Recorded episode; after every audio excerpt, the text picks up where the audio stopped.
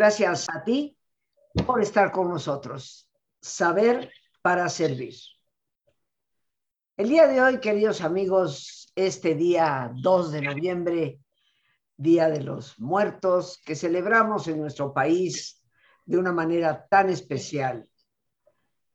Este día que nos ayuda a recordar a los que ya se fueron con cariño y con gratitud recordando que todos habremos de recorrer ese camino. Hoy traemos aquí al programa un tema doloroso, un tema que casi no se habla. El día de ayer, Día de Todos los Santos, como es la tradición de nuestro país, se dice que se celebra a los muertos chiquitos. Pues bien, algunos de esos muertos chiquitos se fueron inesperadamente por causas que a veces nosotros como adultos no alcanzamos a comprender en toda su justa dimensión. El tema de hoy es suicidio en niños. Y habrá ciertamente alguien que diga, pero ¿cómo? ¿Cómo un niño quitarse la vida? Creo que no nos estamos dando cuenta a los extremos a los que hemos llegado en la falta de amor, en el descuido, en la competencia despiadada, en donde los niños se sienten cada vez más presionados y con menos apoyos. Hoy nos habla una persona experta en el tema, a quien yo le agradezco inmensamente que nos acompañe, conocida amiga de hace muchos, muchos años. Estuvo en nuestro programa ya en otras ocasiones. Ella es Aida del Río, psicoterapeuta con una maestría en logoterapia. Ciertamente ha dedicado gran parte de su esfuerzo a lo que es el tema del manejo emocional, autora de un muy importante libro que se titula Conoce los sentimientos de tus hijos. Para algunos de ustedes un rostro muy conocido, colaboradora del programa Sale el Sol en el Canal 13, una persona que es con frecuencia entrevistada tanto en la televisión como en la radio, y a quien yo aprecio por otra razón también, no solo como colega, especialista, sino porque tenemos una linda amistad de hace muchos, muchos años. Aida, bienvenida al programa. Muchas gracias por haber aceptado la invitación y gracias por traernos este tema justo en el Día de los Muertos, en donde creo que vale la pena reflexionar con ese amor, con esa gratitud, no solo de los que se fueron, sino del amor que tenemos que dar para evitar este terrible problema, suicidio en niños. Hola Rosita, para mí es un placer eh, que me des la oportunidad de compartir estos micrófonos contigo. Eh, pues como bien lo dices, con el cariño de siempre, amiga entrañable, la admiración que te tengo como, como profesionista, como terapeuta, como conductora, como persona, como ser humano. Eh, pues sí, nos compete este, este tema, Rosita, porque la verdad es que lo primero que yo quisiera es que nos familiaricemos con, hablar del suicidio. Eh, es un tema tabú y más en esta etapa de la vida, donde creemos, como bien lo decías, que no se presentan los casos. Y desgraciadamente sí, sí se dan los casos. Sí se dan los casos de depresión en los niños, sí se dan los casos de, eh, de bullying en los niños, porque te puedo decir que hay un, fíjate, un 30% de los niños que fueron bulleados, que son bulleados en la actualidad, que presentan estos rasgos, estos síntomas depresivos que a la larga pues puede acabar desgraciadamente en un suicidio.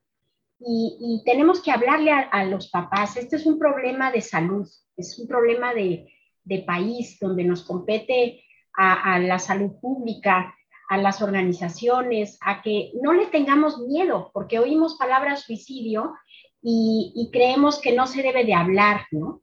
Al contrario, yo creo que tenemos que hablarlo porque hay, hay algo muy esperanzador, lo dice la OMS, el suicidio se puede prevenir. Y se puede prevenir eh, teniendo señales de alerta, sabiendo y conociendo lo que está pasando en la infancia de este país. Eh, venimos de una situación muy compleja, muy, muy compleja, como es el confinamiento. Eh, venimos de una pandemia. Y yo te diría, porque se ha mencionado como que el suicidio es una tercer pandemia, ¿no? han habido incrementos en las cifras entre los, entre los niños de 10 a, a 14 años, que bueno, ahí ya podemos hablar que ya estamos también rayando la, la adolescencia, ¿no? La primera adolescencia, que es la adolescencia temprana, pero ha habido un incremento, Rosita, del 37% de, entre el, el 2019 al 2020. Y, y, no es extrañarnos, es que tenemos que ubicar lo que se ha vivido en, esta, en estos últimos años con la pandemia, ¿no?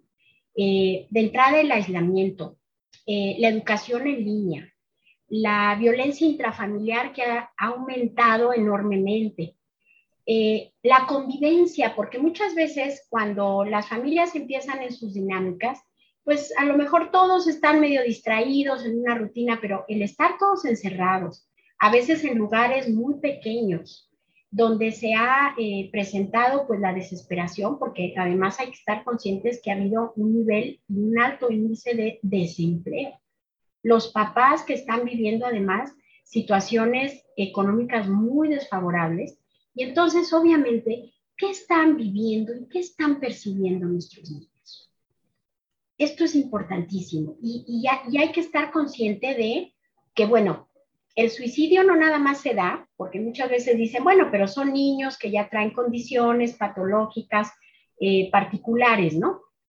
Y yo haría aquí una, una, distinción, porque claro que vamos a hablar de, esta, de estas patologías que, que, también tenemos que estar alertas como padres, pero yo, yo les puedo decir que se ha descubierto que parte de estas cifras no, no ha sido en niños que nada más, con, o sea, tienen estas patologías ya a nivel genético, sino que se está desarrollando. ¿Y por qué se está desarrollando? Por todas estas condiciones que estamos hablando del entorno que no está siendo favorable, pero también sabes que, Rosita, las redes sociales. Las redes sociales que bien podrían ser muy bien utilizadas porque son los, pues hoy es la tecnología, los medios importantes donde podemos realmente comunicarnos, pero cuando se usan desenfrenadamente, cuando se usan de manera irresponsable, ¿qué es lo que hoy sucede con nuestros niños?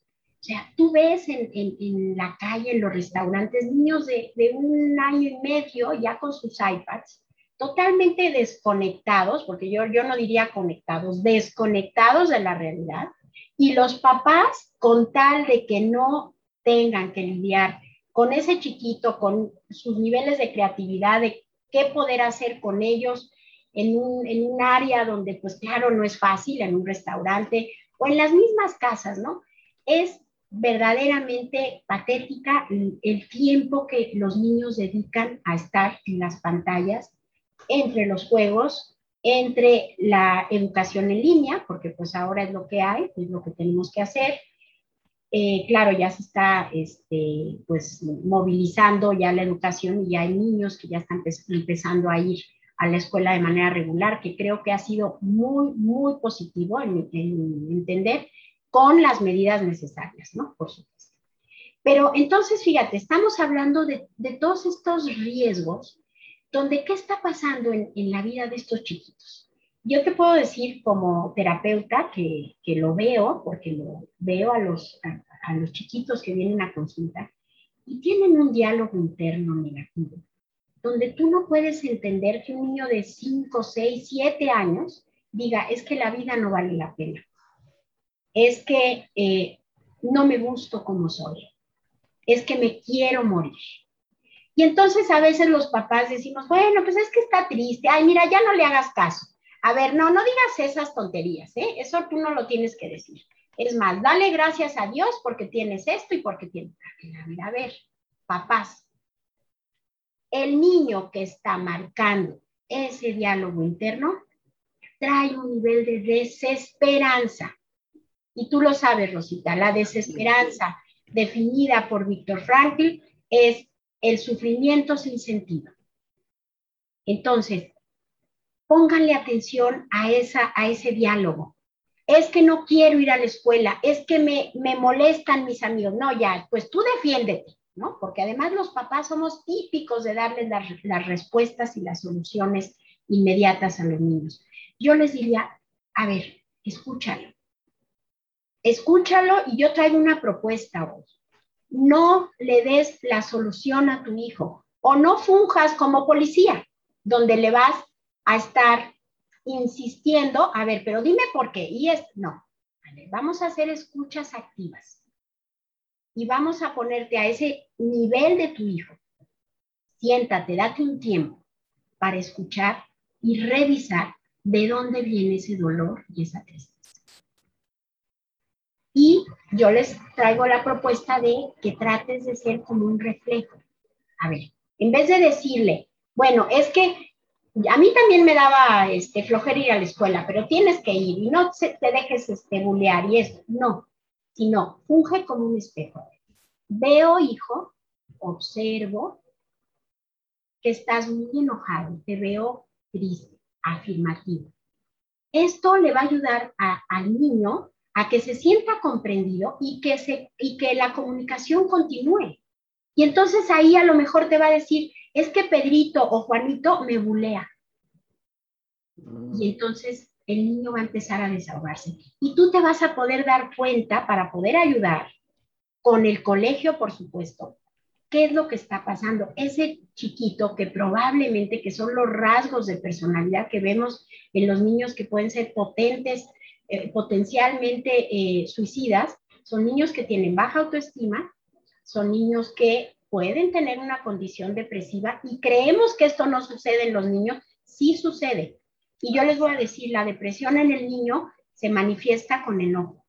Un niño que está muy irritado, un niño que es sumamente agresivo, que está a la defensiva, que avienta, que pelea, que está eh, constantemente generando el, el conflicto con el otro, está en el fondo triste y deprimido.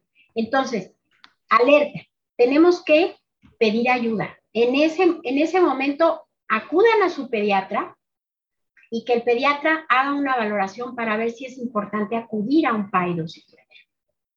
Un psiquiatra es el psiquiatra de los niños. Y estamos hablando de la infancia, eh, una etapa entre los, pues, cinco, seis añitos, porque ya se empiezan a ver estos rasgos hasta los 10, 11 añitos, más o menos, que es la pubertad, ¿no? Ese periodo de la infancia.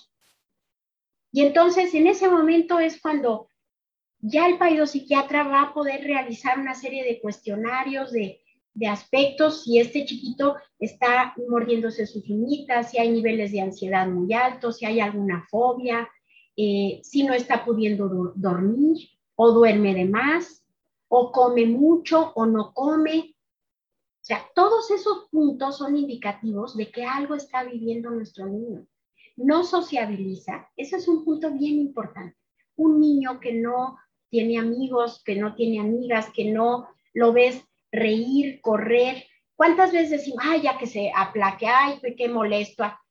Señores, señoras, qué bueno que tengas un hijo inquieto, un hijo sano, un hijo que explora.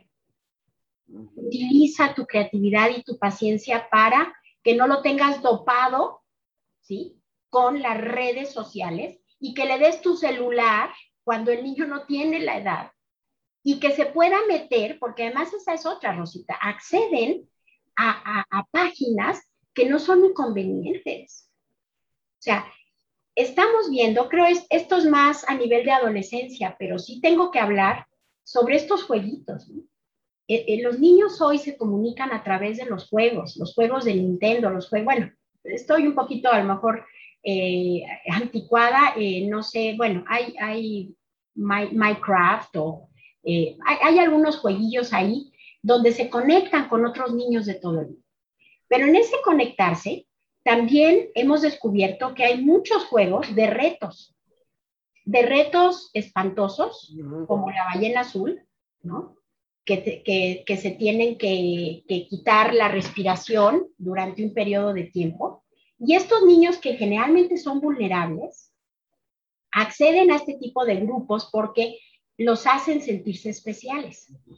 Entonces, imagínate un chiquito ya entre 9, 10 años que tienen una facilidad para meterse a las redes este, y empiezan a tener contacto con todo este tipo de personas que a lo mejor son ya mayores y entonces los empiezan a, a retar, a ver, tú tienes que hacer esto, este, o aguanta la respiración y nos mandas foto, o este, o trata de aventarte de, de algún piso y, y, este, y sé valiente, y lo vas a poder hacer. Entonces, aquí es donde los papás yo les diría, ojo, hay candados, hay candados para las redes. Úsenlas, no tengan miedo, porque hoy tenemos papás muy temerosos. Temerosos de que nuestros hijos ya no nos quieran, temerosos de que pierdan la confianza. No se preocupen, la autoridad, como bien dice la palabra autoritas, viene de un ser superior que te autorizó ese prestigio para ser padre. Entonces tienes derecho a poner límites, no tengas miedo, pon esos límites claros, cortos, ¿no? También no una educación rígida donde ese niño se sienta ahogado, porque esa es otra. A veces también hay personalidades de chiquitos que se sienten ahogados porque es un exceso de reglas, ¿no? Fíjate, eh, Aida, que hablando de esto de la electrónica eh, y lo que decías, ¿no? Los papás en el restaurante, pues es muy fácil el iPad o te doy mi teléfono y entretente. ¿no? Para que el niño esté sentadito ahí sin causar problemas. Eh, y yo creo, Aida, que parte de, esta situación es que a muchos padres, y no creo que eso tenga que ver con épocas, con ser antigua, eh, muchos padres han olvidado lo que significa ser padres. Exacto. Eh, yo creo que muchas parejas se han olvidado que en el momento en que viene un hijo al mundo, tu vida cambia totalmente que ya tu tiempo no es como normalmente era todo tuyo, que ahora tus tiempos se van a ver limitados, ¿no? Que tal vez al X o Z restaurante no vas a poder ir porque no tienes con quién dejar al niño y no lo debes llevar ahí, ¿no? Claro, claro. Que eso de decir, pues le das el iPad y se entretiene. De acuerdo a lo que yo he oído a varios expertos, ahí me gustaría tu opinión. Sí se dice que los aparatos electrónicos, teléfono, iPad, computadora, salvo para lo que necesitan de las clases, los niños no lo deben de tener antes de los 11, 12 años de edad. No deben de tener ningún juguetito electrónico y teléfonos celulares. Entonces, eh, ¿cuál es tu opinión respecto a esto? Mira, desgraciadamente la, la misma época nos apabulla, ¿no? Porque, ¿qué es lo que sucede con los niños que a lo mejor se sienten extraídos de esto? Eh, empiezan a, tener más eh, angustia o ansiedad porque a lo mejor el amiguito eh, ya tiene el celular. Yo, yo aquí lo que diría es con, con ciertas restricciones. Un celular como tal, yo creo que también es un exceso, no están en edad. A lo mejor el iPad lo pueden llegar a usar en momentos, como, como decía yo hace un rato, con ciertos candados, que los papás sepan a qué páginas se meten, qué tipo de juegos utilizan, eh, este tipo de cosas, horarios. Y yo les diría, dales opciones a tus hijos. Los, los niños van a tener esta ociosidad porque no tienen una estructura y porque no tienen opciones, por ejemplo, ejercicio tienen que hacer ejercicio diario. Yo sé que ahorita con la pandemia también fue uno de los factores que afectó, los niños estuvieron muy encerrados. Entonces, y hacían además las, las actividades a través de, la pantalla, ¿no? Entonces, obviamente, eh, todo esto se incrementó, ¿no? Dejaron de ir a ver a los familiares, dejaron de eh, tener estos encuentros sociales. Yo les diría, no necesitamos mucho, porque muchas veces dicen, pero es que a dónde lo llevo, yo vivo en un departamento, yo no tengo las posibilidades. Existen los parques, eh, sal, sal al aire libre, que, que sus hijos tengan todos los días una rutina de jugar con los juegos de toda la vida. Eh, la bicicleta, la patineta, los patines. Eh, siéntate con tus hijos también. Yo sé que a veces es difícil, ¿no? Porque hay papás que están trabajando todos los días y a, muchas horas. Entonces, bueno, pues si no podemos en, fin de semana, entre semana, en fin de semana. Yo te puedo asegurar, porque lo he visto, Rosita, que, que me lo dicen los niños, fue mi día más feliz ayer. Me fui de día de campo y no se necesitó gran cosa. Un balón, una canasta de sándwiches y estuvimos, estuvimos felices porque mi papá jugó conmigo, porque mi mamá se tiró al piso, hicimos esto. Eso es lo que necesitan nuestros niños. Convivencia, atención, escucha. ¿Qué te parece ahí si hacemos una breve pausa para nuestro ejercicio de relajación? Eh, relajamos obviamente de manera inmediata eh, y, después tenemos afortunadamente varios minutos más para poder cerrar este tan importante tema. Espinoso, seguramente, queridos amigos, doloroso, pero hoy Día de Muertos, en que conmemoramos, reitero, con amor y gratitud, eh, tenemos que pensarnos en la vida y la vida de nuestros niños es muy importante.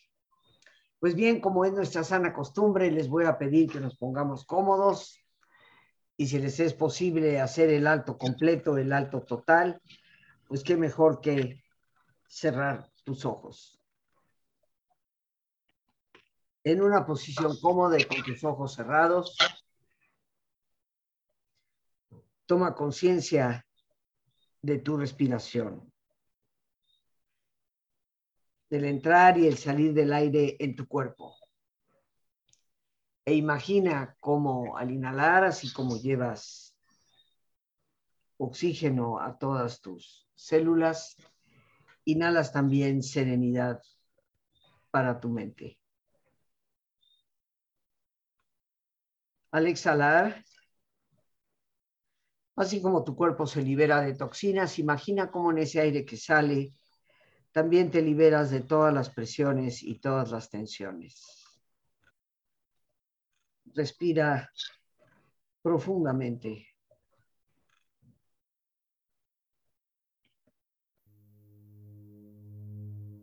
Y relaja tu cuero cabelludo. Todos los músculos que cubren tu cabeza.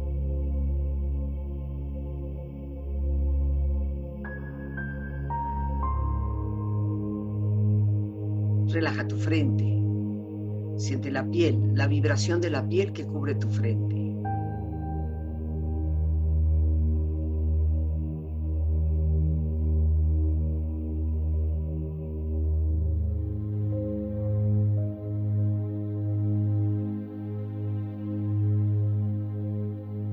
Relaja tus párpados, los tejidos que rodean tus ojos.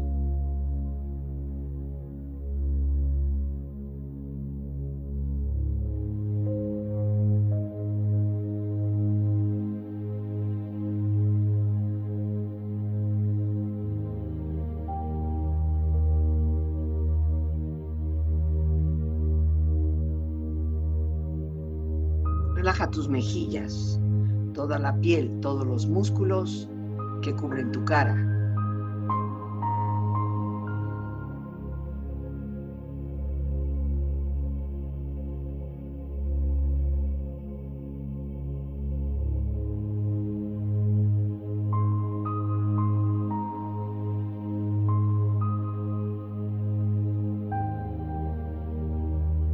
Relaja tu cuello y tu garganta. Siente su flexibilidad, equilibrio, balance.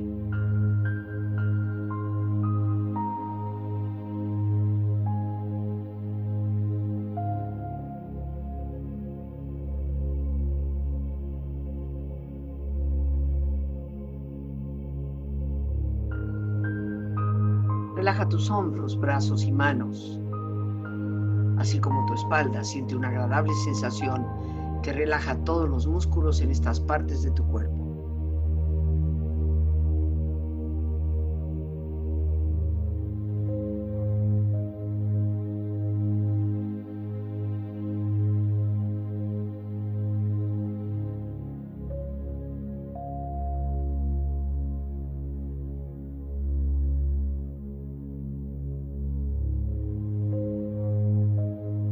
Relaja tu pecho exterior e interiormente. relajando todos los músculos, imaginando a todos tus órganos internos funcionar rítmica y saludablemente.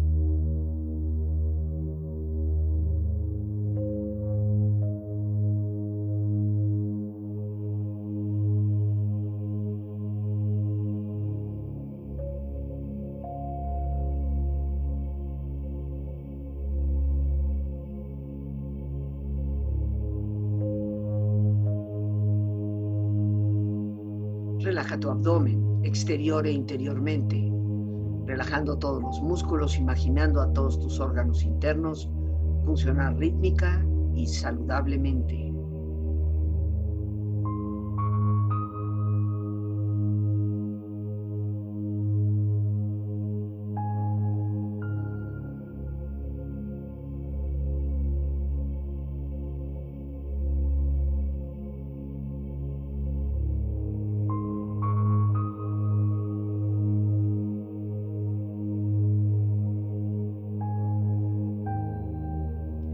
Relaja tus muslos, tus rodillas, siente la piel, la vibración de la piel que cubre estas partes de tu cuerpo.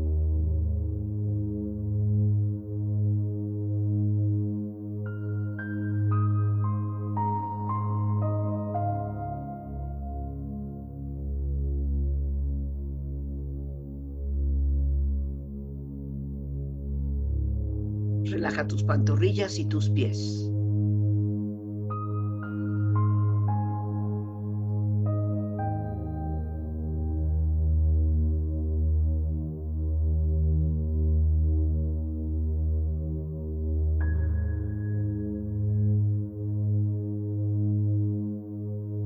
Con tu cuerpo profundamente relajado, proyecta en tu mente la imagen de un lugar ideal para el descanso.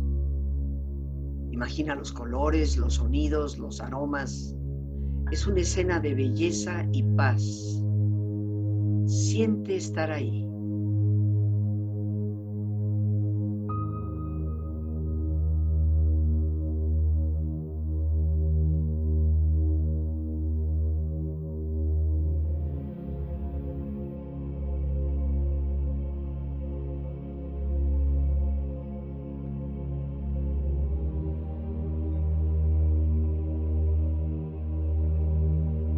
Cuerpo relajado, tu mente serena, reflexiona. No son los males violentos los que nos marcan, sino los males sordos, los instantes que aparentemente son tolerables, aquellos que forman parte de nuestra rutina y nos minan meticulosamente con el tiempo.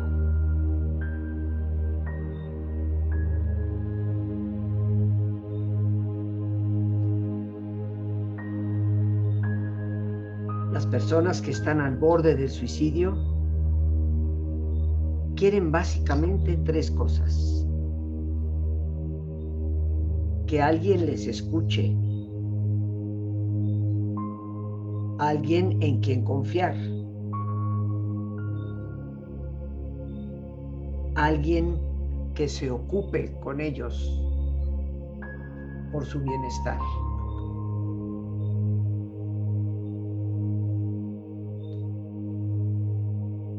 Lo que más necesita un niño es amor, compañía, límites, seguridad. Respira profundamente. Relájate bien. Y con esta experiencia empieza lentamente a estirarte, brazos, manos, piernas y pies, moviendo tu cuello, bostezando si lo deseas, haciendo que tu cuerpo retome su nivel de actividad habitual hasta muy lentamente abrir tus ojos ojos abiertos, bien despierto, muy a gusto, bien descansado y en perfecto estado de salud, sintiéndote mejor que antes. Regresamos amigos con nuestra invitada, la psicoterapeuta especialista Aida del Río, hablando hoy sobre suicidio en niños. Y bueno, mi querida Ida, antes que continuemos, danos por favor tus redes, tus datos, dónde pueden las personas contactar contigo. Claro que sí, Rosita, con todo gusto. Me pueden mandar un mail a aida del río gmail.com. En mis redes estoy en Instagram como Aida del Río 1, en Facebook igual, Aida del Río, sin uno, y en Twitter Aida del Río 1 lo que quieras, ahí mándame un inbox y ya nos ponemos de acuerdo. Si quieres alguna consulta, con todo gusto lo podemos manejar. Pues Aida, nos quedan todavía afortunadamente unos ocho minutitos más. Eh, ¿Cómo te gustaría redondear este, este tema en donde nos has hablado de los factores que influyen de acuerdo a lo que yo aquí tomé nota? La conciencia, primero que todo, de los adultos de que un niño se puede deprimir Claro. Muchos adultos todavía dicen, pero, pero ¿de qué se va a deprimir un niño, no?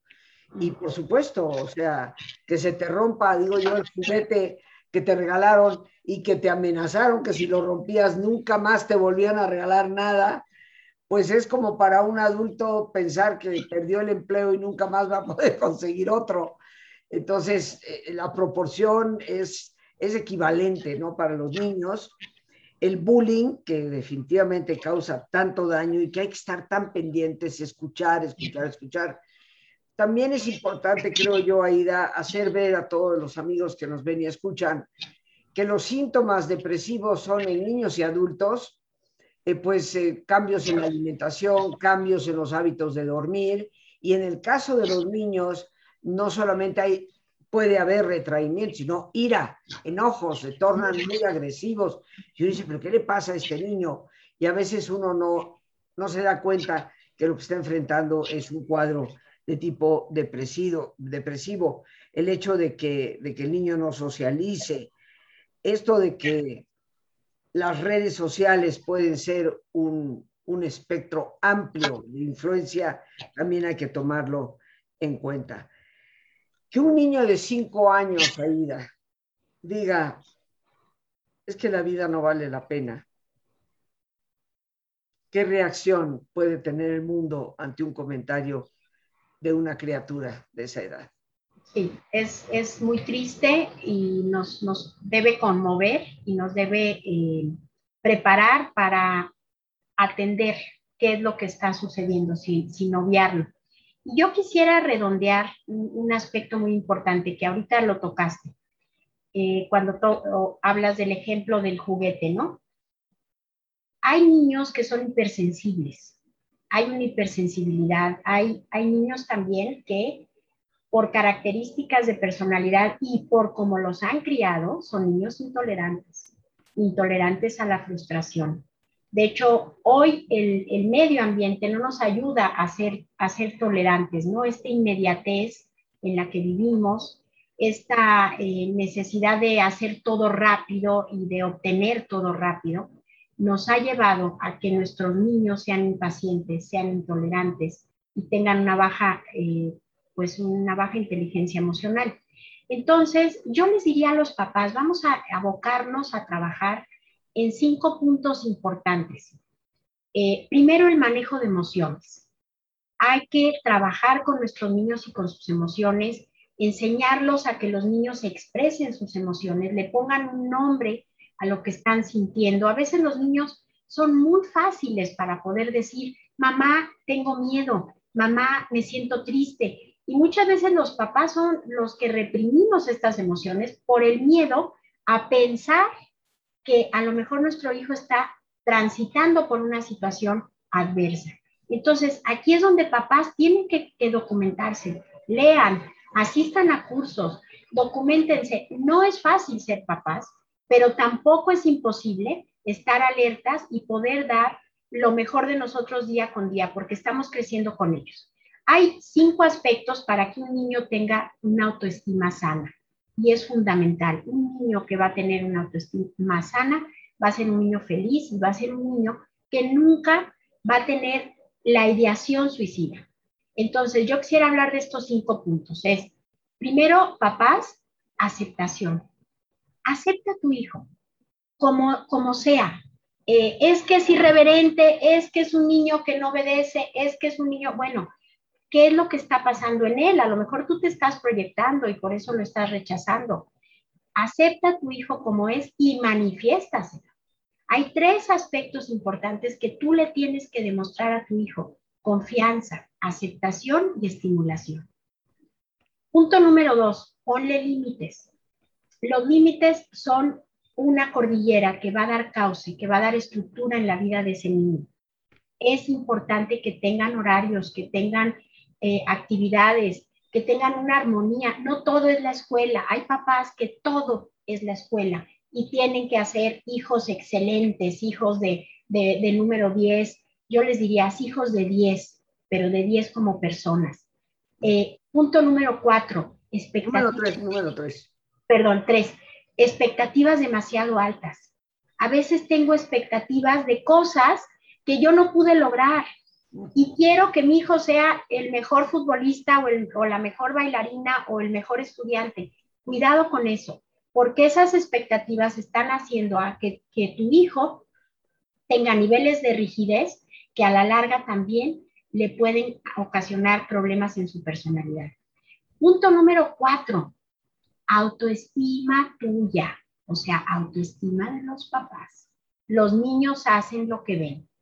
Y si ven un papá ninguneado, una mamá que por todo se agacha, una, un, un padre que por cualquier problema se deprimen, pues es obvio que también los niños van a repetir ciertas conductas. Entonces, alerta, hay que trabajar con sus propias autoestimas. Y punto número cinco, la estimulación.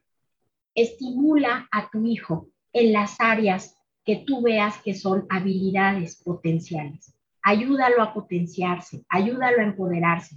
No con lo que tú crees que debe de ser, sino obsérvalo. Y desde muy chiquitos, yo te puedo decir, Rosita, que yo, y tú lo sabes, tengo cuatro hijos. Y a mí algo que me encantaba y a Pepe, mi marido, era descubrir cuáles eran las habilidades desde muy pequeños. Y, algo que te puedo decir que, ayudó mucho en la, en la selección de las carreras de, de nuestros hijos es que los papás podemos potenciar eso. Si tú les preguntas, no tengas miedo. A veces el niño te puede decir, es que quiero ser bombero. No, hombre, ¿cómo vas a ser bombero? Tú vienes de una familia de abogados. A ver, espérate, deja que el niño sueñe, deja que el niño descubra, explore. Y no le limites este tipo de pláticas, porque muchas veces el niño se contrae y entonces pierde de alguna manera el sentido. Cuando nosotros como papás estamos ubicados en potenciar esas habilidades, vas a tener a un niño que va a ir teniendo un sentido. Y parte también de, no caer en desesperanzas es que los niños pueden empezar a tener un sentido de vida hasta pequeñitos. En las noches, acaba de redondear su día. Ahorita con la meditación que acabas de hacer, tenemos que introspectar. Y los niños, ¿cómo puede un niño reflexionar? Sí, sí puede hacer un cierre de día claro. y poder decir, ya nos vamos a dormir, quien tenga el hábito de orar o quien tenga el hábito de agradecer. ¿Qué fue lo bonito del día? ¿Y qué fue lo no tan bonito? ¿En qué te gustaría trabajar para que mañana sea un mejor día? Y yo te puedo asegurar que ese niño va a ir teniendo una capacidad de auto, de introspección, de reflexión, y ese niño no se va a deprimir. ¿Ok? Completamente de acuerdo, mi querida Ida. Pues nos dejas tarea eh, de, reflexión. Creo, queridos amigos, que recibimos pautas, estos cinco puntos como padres de familia, pero ante todo la conciencia. Este es un problema que estamos enfrentando y no podemos negar. Aida, pues yo te quiero dar las gracias por, por tu presencia, por tu participación en el programa. Es un placer, amiga. Siempre, siempre bienvenida. Y bueno, amigos, nos, nos, despedimos dando gracias a Dios por este espacio que nos permite compartir, a nuestra invitada psicoterapeuta Ida del Río, a nuestra productora Lorena Sánchez y a ti, el más importante de todos, una vez más, gracias. Muchísimas gracias por tu paciencia al escucharme y por ayudarme siempre a crecer contigo. Que Dios te bendiga.